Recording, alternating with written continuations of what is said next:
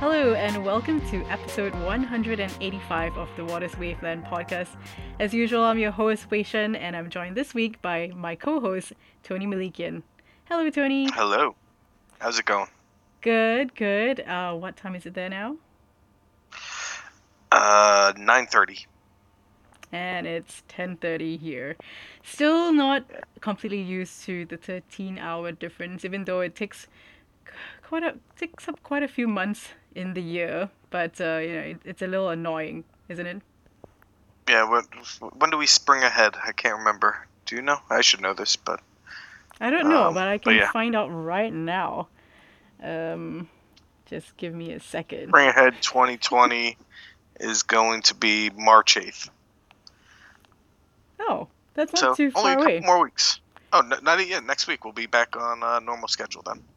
Oh, finally, 12 hour go. differences. Um, There we go. yeah. Perfect. Okay. So today I want to talk about two amazing stories that we published on the website end of last week and earlier this week. The first one, uh, written by yours truly, looking at uh, whether the video gaming industry can teach banks something about visualization. And the second, uh, written by our colleague in New York, Rebecca Natale, looking at whether data mining is bullshit or not. FYI, we're going to be using the word bullshit quite a lot, just in case that's, um, I I guess, a little sensitive to your ears. But yes. Yes. Uh, hopefully, you know, if it is, check back in with us next. You know, uh, well, the first story we probably won't be using it that much, but uh, when we talk about the data mining story, we'll definitely be uh, caught up because it's from direct quotes. But we'll get to that. So, but hopefully you guys don't mind. Yes, it's from direct quotes, mind you. Yes. Yeah. So, um, my gaming story actually started uh, back in December at the Waters USA conference, and we had David Reilly, the CIO of uh, Bank of America, um, come on to give a presentation, or basically like a fireside chat, and that was with you, Tony. Um, hmm yeah. Why don't you tell us a little bit about that, and then I'll lead on into how I went on to write this story. Sure. Um, so when he joined, you know, David, I've known David for several years now, um, and as a CIO, he's always he is thinking ahead. He's he's always kind of looking at kind of longer term strategies um, whenever you talk with him, and so he started. Uh, so he wanted to talk about you know what they're using. Um, so they're using Epic Games, the their Unreal Engine, what's called this Unreal Engine. Um, and if anybody knows anything about uh, online video games, uh, Epic Games is the maker of Fortnite, and uh, which is massively, massively popular game, and that's run on the Unreal Engine, which is this kind of cutting edge gaming engine written in C++. hmm And the idea was they wanted to be able to create better a better visualization kind of user experience for traders to alert them like as an example i think he used um, like let's say a, a manager a trade manager is looking at his team of traders. Um, he can see on one screen kind of their risk their risk tolerances and if it spikes too high like this red bar will kind of light up and yada yada yada. But you know if you just kind of think about playing a video game there are the all these kind of visual cues that lead you to information that help you to defeat a game or whatever it is right? Hmm. So we wanted to take those techniques and use what has been learned from visualization techniques in the video game industry and bring that into the bank. And you know, because we've been hearing a lot about uh, augmented reality, reality and virtual reality coming to the trading floor. We've written a couple stories about that in the past. I know. Yeah. Um, and you know, it, it just hasn't happened yet. There will come a day when I think that that will, but right now it just kind of always it seems a little bit more sci-fi than it is actual reality, right? Right. But he was saying that they do hope to have an actual prototype Um, so they have two developers working on this project. So it's not like they're throwing a ton of resources at this, right? Mm-hmm. But they have two developers, and they're aiming to have a prototype sometime um, this summer, I think, if, if, if I remember right, he said.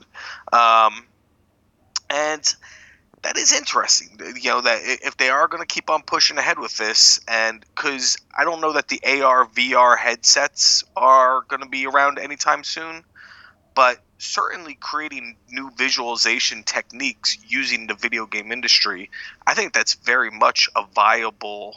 Um, it makes a lot of sense because, as you kind of wrote in your story, there is actually overlap when you think about an elite trader and an elite video game player, whatever the hell you call them, a gamer, I guess. Um, that there is a lot of overlap there, right? So maybe what did you kind of find in with the people you spoke with? Yeah, I mean there there was this that I mean not not was I mean there is this overlap between an elite gamer or a professional gamer and uh, a professional trader. So I mean both of them they spend hours you know trying to uh, look for new, uh, I guess maybe loopholes, um, and how they can l- uh, leverage off some some some new information to make better decisions, whether it's in the game or whether it's in a trade or an execution of a trade or something like that, right? Um, and and the similarity between the two is that they are, you know, they are both looking at um, they're, they're both looking at um, the way data is visualized, um, pre and post match statistics, you know, and, and charting and real time statistics. Those things, I mean, those are basically what they both look at. Um, these two different uh, individuals in different industries. So I guess what um, Bank of America is trying to do is kind of uh, implement um, that sort of uh, ideology into the trading world and see how uh, data can be better visualized in the trading world as it is currently in the gaming industry. Um, there are obviously issues um, that that come out of it. Uh, it's not it's not as easy as it seems. It's not as I mean it'll be fun and all, but I mean it it basically comes back down to the trader, right? What what do they prefer? Uh, and not all traders are the same. It also depends what sort of trader you are. Um, but what I found inter- interesting is that um, so Epic Games, uh, which was yeah, which is the creator of uh, Fortnite, and more importantly, uh, the creator of the Unreal Engine, uh, which, as you mentioned, is a cutting game, cutting edge gaming engine written in C++. Um, they're using this as a platform, you know, for not only financial companies but other com- other industries as well, to uh, to to help prototype new methods of visualizing data in in whatever environments they're in.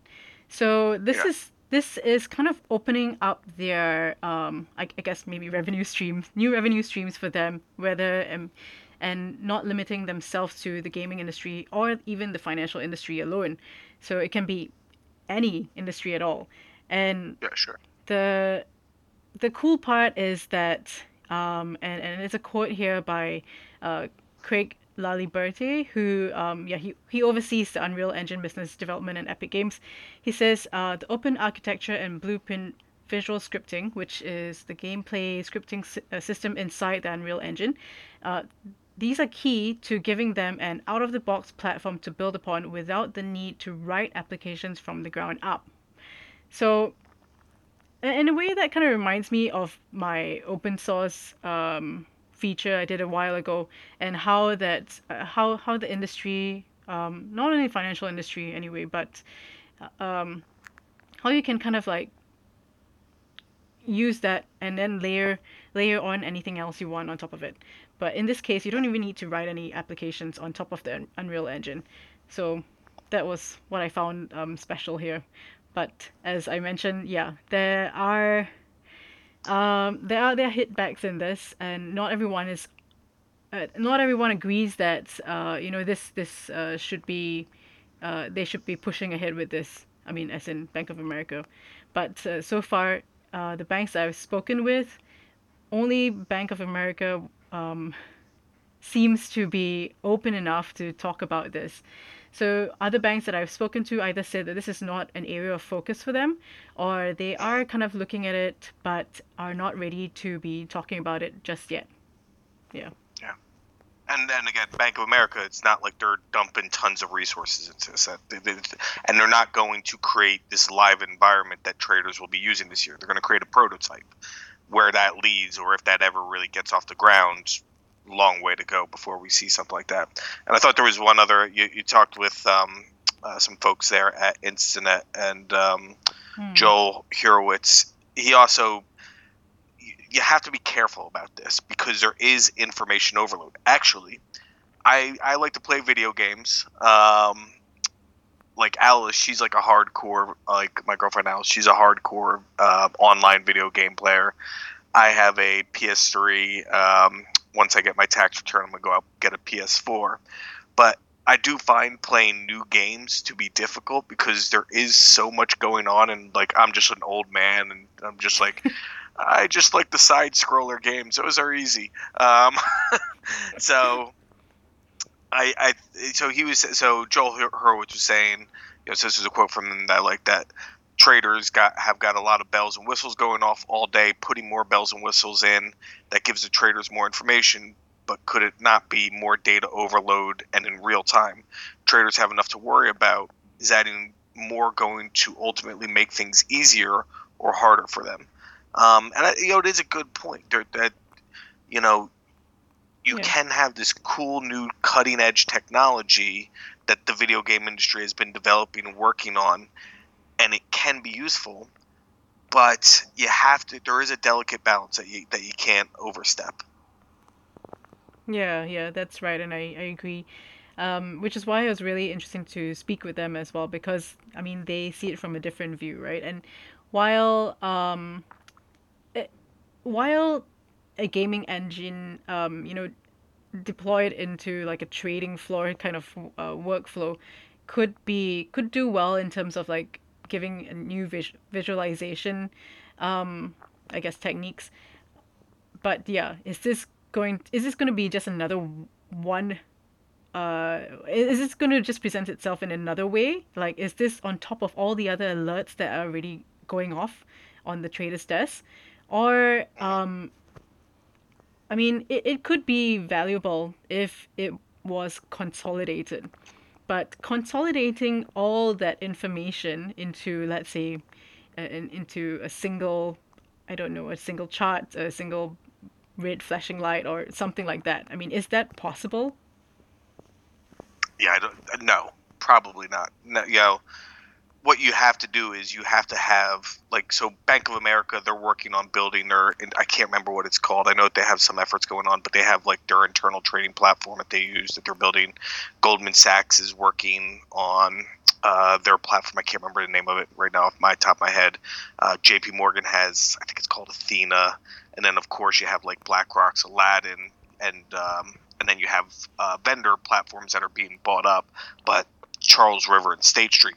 So Excuse me. Um, so yes, I think that if you have an internally built centralized trading platform, it's easier to do. But it's the, the idea of interoperability, you know, and just kind of having all these kind of different systems up that will be a little bit more difficult that that's too much of an ask i think this is something that has to kind of start out with an internally built platform so you are going to still have other bells and whistles going off and that there could be information overload yeah, I mean, if it's just, uh, it it could be really difficult, I guess, if it's just another type of alert um, that the trader would have to pay attention to, unless, I mean, unless the trader could be, uh, could have that information displayed and not have the others, the I guess the typical older ones, like in the form of an email or, or um, a, a bell or whatever,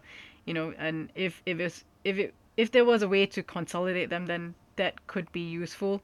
But uh, yeah, the the way you're mentioning, um, what you talked about uh, previously as well, um, was really important. I mean, having all, all these banks are creating their own or have their own trading platforms, right? And if they want to layer this like data visual new data visualization technique on top um, using a gaming engine, engine or actually whatever engine they want to use um, the point is are they are they going to be going from that uh, engine and into back into their own workflow? Um, is that stitched in? If it's not stitched in then it's it kind of loses its effectiveness. And yeah then what's the point? Yeah. No exactly. Then there's just too many things going off and it's not cohesive and it'll just do more confusion than actual help yeah but the the point here is i guess i mean it's it's really interesting to see how uh, technology from a different industry can be applied to the financial industry as well and, and this this won't be the last i'm sure um, yeah yeah no doubt yeah, okay. Um, so let's now talk about uh, Reb's story. Um, data mining is bullshit. I really like how uh, she starts off with this quote by um, Matthew Rothman, who is a managing director at Goldman Sachs. So he gave a presentation um, earlier in January, and his title was Data Mining, the Unoriginal Sin. Um, yeah, the Unoriginal Sin, sorry. And uh, he starts off talking about how he spent a lot of time trying to come up with the name of this topic of his presentation, and all of them had been shut down by compliance. So there was another one called like data mining, the second oldest profession, which was a reference to. I don't know if I want to say it here. Yeah, right. it's what it is. It's a reference to prostitution. and then there was data mining by dummies, and then the astrology of finance, unlocking patterns in non-stationary data with machine learning, which was actually a title of another another presentation by IBM. So um, yeah, they finally settled for data mining the unoriginal sin.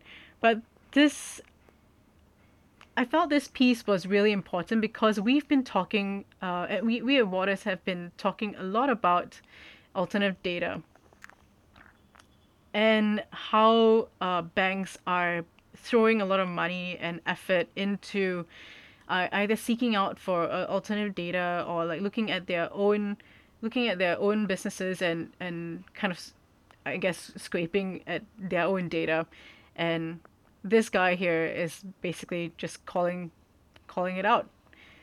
Um, calling bullshit. Yep, yeah, calling it bullshit. So I think it, it still comes back down to how they're using it. Um, it's not it's not the answer to new new alpha. You know that it. I don't think just getting alternative data equals alpha. Um, you know, what are your thoughts on this, Tony? yeah, I think that I, I got to imagine. So you had Matthew Rothman. He spoke at that event. Um, then we also uh, uh, Reb spoke with Alexander Fleiss from Rebellion Asset Management, really kind of cutting edge, machine learning driven um, hedge fund. Um, spoke with Mike Chen at Panagora Asset Management, um, and then spoke with Suvrat Bansal at UBS Asset Management. So kind of a wide variety of different kind of buy side firms. And I'm sure if you got them all together, they I think there would be a little bit of consensus to what they're saying. Um, even though there was disagreements, you know, uh, Bansal, you know, he views alternative data at UBS Asset Management as very, very vital. That mm. he hmm. wants all the information that is out there um, because having more information he views to be better to help kind of to make proper decisions. And I think that the key, the thing that I think I took away from the article the most was this. I think that there are so many alternative data providers out there, and you know they're just trying to sell to the buy side community, and you know promising them that you know you this will give you edge this will give you alpha um, if you if you invest with us. You can, you can create unique uh, you know uh, if you if you mine this correctly you can create unique insights and stuff like that that others just don't have the talent to do And the fact of the matter is that about 95% of these data uh, data sets end up being completely useless. And so a large company like UBS Asset Management that has a team, they, they have their quantitative, the QED team, quantitative uh, data evidence. Uh, goddamn, I can't remember. Uh, but um, I wrote a whole profile of them too, and I can't remember. It's late. Um, but anyway, so they have a team dedicated to kind of these efforts, these data mining, data analytics efforts. Um, a lot of these other hedge funds are being told, yeah, you know, sign up for our stream of data. Trust me, you'll be able to use this. And what a lot of the buy side is just getting frustrated by the, you know, it's a lot of time, it's a lot of efforts, and the rewards have not been there as promised. So mm. I think that that's kind of the takeaway that I had there. That yes, data mining can be useful, especially if you have the resources and you have the data scientists and everything like that. But right now, it's a bit overblown that we try and pretend like you know alternative data is the new market data when it's you got to find the right blend and that's not always easy and you got to learn how to fail fast when using alternative data yeah. i think th- those were kind of the key takeaways for me yeah I, I think one of the other key takeaways is also that you you need to have an idea of what you're looking for or what you want to prove. And I think mm-hmm. um, Suvrat from UBS Asset Management was saying that uh, he, he he he thinks that alternative data is vital, right? And he wants to have all the data that is that is um, uh, possible.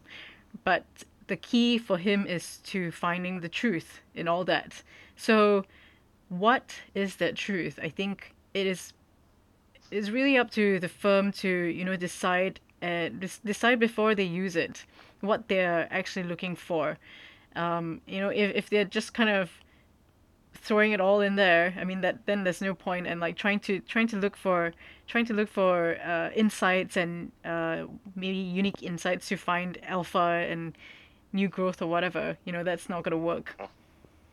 Yeah, yeah. It's like as with anything, there has to be a plan, and you have to have the right talented people on there um, that know what they're looking for. You know, if you're going to go on a mining expedition, you got to have some professionals. You can't just hand a 12 year old an axe and say, "Go do some mining," right?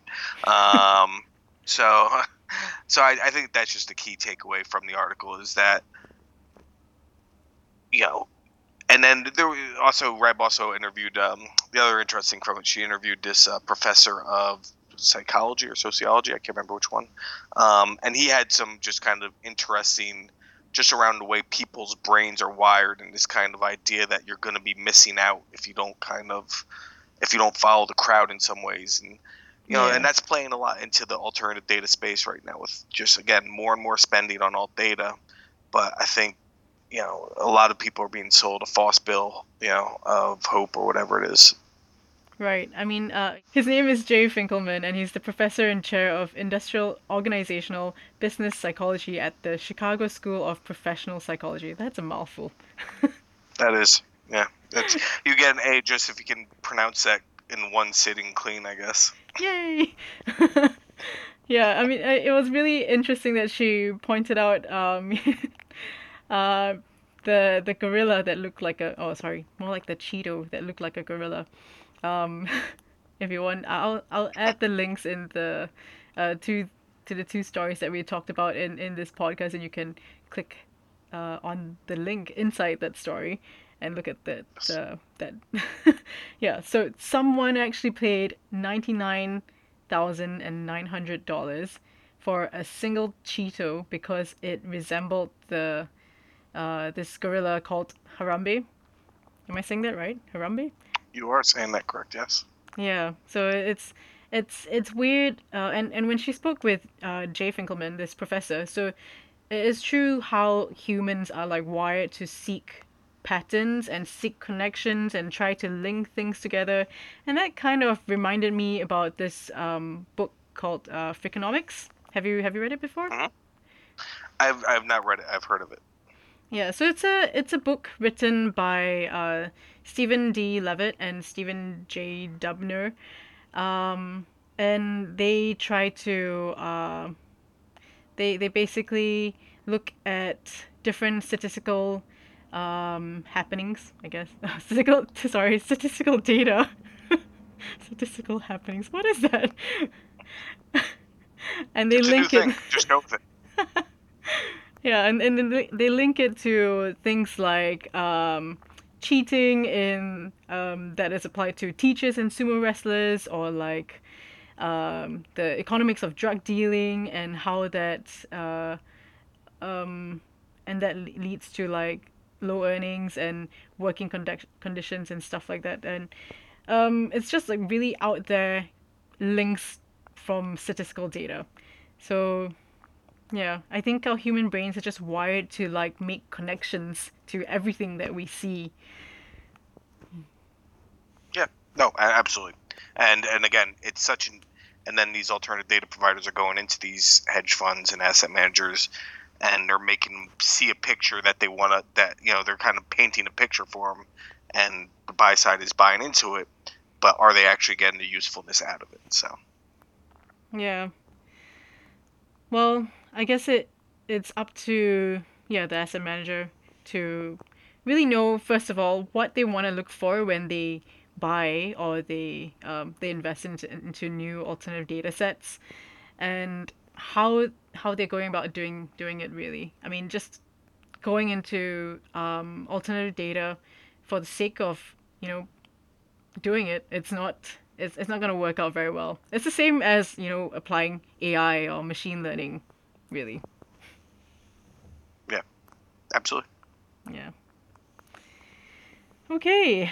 Well, Tony, do you want to tell us uh, something something fun that we've been working on? Sure. Um, I don't know how this got started actually, but we decided to use Spotify and create like a Wei Shen sets this up. I don't. I, I write about technology, but I don't know how technology works. Yeah, he's useless. Um, but uh, to create a playlist with just me and her, and then she'll add two songs, I'll add two songs. You know, I'll add four songs, she'll add four songs. And we kind of just match each other. And the idea was that, you know, I, I liked, I love all different kinds of music. There's, I don't, you know, I, I literally run the gamut from country to metal to, you know, current pop, top 10 pop songs to jazz to classical, whatever it is. I love I love all kinds of stuff, but so I just wanted to be exposed to just other new, interesting kind of music. And Wei Shen, you know, has a an EDM background, I know, and you know has you know she's obviously living in Asia, so she's gonna have you know different songs that are gonna be popular out there that I'm probably not gonna hear about over here until they are in the next Crazy Rich Asians movie or something like that. Um, so we decided to create this playlist, and it's been really cool. Um, it was a lot. It's been a lot of fun and a lot of interesting songs that I just never would have seen before. Uh, we started listening to, yeah. and then we expanded that out uh, to so we created a separate. So Wei Shen and I still have that uh, playlist going on, and then we expanded that out to um, be uh, uh, James, Rebecca, myself, and Wei Shen. And so, but each person can only add one song. So we go in order: Shen first, then Jim, then Reb. uh, Reb, then me. And so we just got to wait for the next person to add in, and we try and follow a theme, you know, kind of. James has been going hardcore punk of late, you know, but uh, you know, so I made fun of him in the beginning, then I made fun of Wei Shen for too much EDM. So, but yeah, I, I think it's been going pretty well. to be fair, in that in that bigger playlist we're a part of now, I only put one EDM song in there. There's only one EDM song in there. I started off slow. I started off with a really chill, loungy, um, uh, loungy um song. I I think the title is called Well- Savant. Yeah, Yeah. so here are the first four songs that were added. So Wei Shen added Savant by Vivi, I'm going to assume is the way. I have no idea. Um, James added a song called A Walk by Tycho, I think is the name. Um, Rebecca added New York by St. Vincent. And so I went with um, 400 Bones by Frightened Rabbit. So we started off really, really slow, and then we kept on going slow with the next three songs that were added, and then I was like, hold on, we got to kick this up a notch. So then I went with a very hardcore um, rock song uh, by a band called In This Moment. Um, the song is called "Whore," so kind of it kind of changed the dichotomy, I think, of the music selection after that. Yeah, and then I kept wanting to add non EDM songs in there because everyone just seems you guys just seem to think that I only like EDM, but I'm quite like you as well. I my taste in music range from classical to pop to rock to rap to EDM to yeah um, to K-pop even. So they're just all over the place, which is why our our playlist is I mean the one that we have together. It's it's really um, I like it a lot actually, much better yeah. than the no, one we have together with Reb and Don't tell them. Well, I think that them. is because our musical alignment is a little bit closer.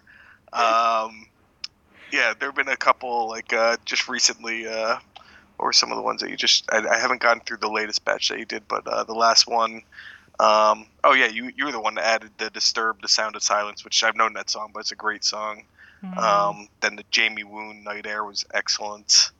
Um, Sean Bad Habits. So yeah, you, you got you got good taste. You got good taste. Yeah, I, have always liked the sound of silence, and uh, one uh, a couple of years back, I actually um, I set it as my ringtone, but it was the I mean the original version by Simon Simon and Garfunkel. And Man, that's a depressing song to have as your freaking ringtone, but okay. It just sounds nice. I really like the, the tune of it. So I had to start coming out on my as a ringtone and like once it rang and I, I was back in uh, Malaysia at this time and working for the newspaper and it rang and the whole newsroom laughed at me. It was yeah, so I, I had that ringtone on for like a day and that was it. Mm-hmm.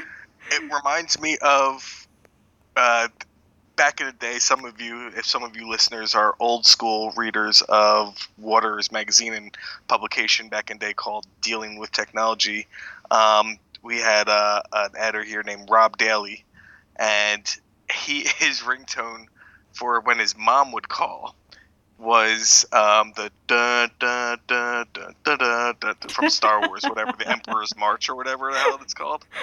And the first time I heard it, I it just like blared in the in the um, in the office, and it just had me crying, laughing. Like it was fantastic. So, yeah. so I just keep my ringtones just normal shit. So.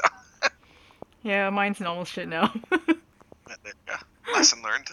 Yep, lesson learned. Lesson learned. Well, never will I have Sound of Silence as my ringtone ever again. I do I do recommend it because I have been exposed to a lot of cool songs that I just never would have heard of. Um, so I do recommend to anybody out there. This is something fun. Create a Spotify playlist, link it with somebody else, and then you just got to kind of go back and forth um, and kind of try and keep the theme going a little bit. Yeah, yeah, it's a lot of fun. I mean, I uh, I'm not a huge fan of um, country. Um, generally, there are nice country songs, but generally I, I'm not yeah I, I tend to not feel it as much somehow but yeah that that's the only genre that I, I think so far then anyway. that's my job my job now is then to make sure that I keep on playing country so to find you some country Damn. songs that you love that you love I do have one I think they're called um they're quite old they're uh, Rascal Flatts have you heard of them yeah of course yeah. Yeah, that is old. yeah, yeah. So that's that's pretty much the only one that I know. that is a random. I don't, I don't even know. They're not even that huge here anymore. Like, so I, I'm not hundred percent sure. But uh, cool. Right, you see, if you like them, if you dig that, then you know, and they're a little bit more of a rocky kind of a rock version of a country band. So maybe that's why you like them. But I'll find you some stuff. Don't. Well, I, I mean, maybe it's only one song that I like from them. maybe that's why. It's um, it was it's uh, uh, God bless the broken road. Okay. Yeah. Yeah, it's a good song. Yeah, it's a good song, and it's been uh, covered by so many other people, and some of the covers are really, really good too. You should have been adding that to the playlist. Oh yeah. Hmm. I will. There you go. All right. Yeah. Anything else? No, I think that's it for. Uh, let's. Yeah, we can wrap up. Um. So next week uh, we'll be back on again as usual. Um. Maybe we'll throw in some announcements about some of our uh, events and awards coming up. Uh, so look out for that. And um, well, till next week. Take care. Have a good weekend, everybody. Cheers.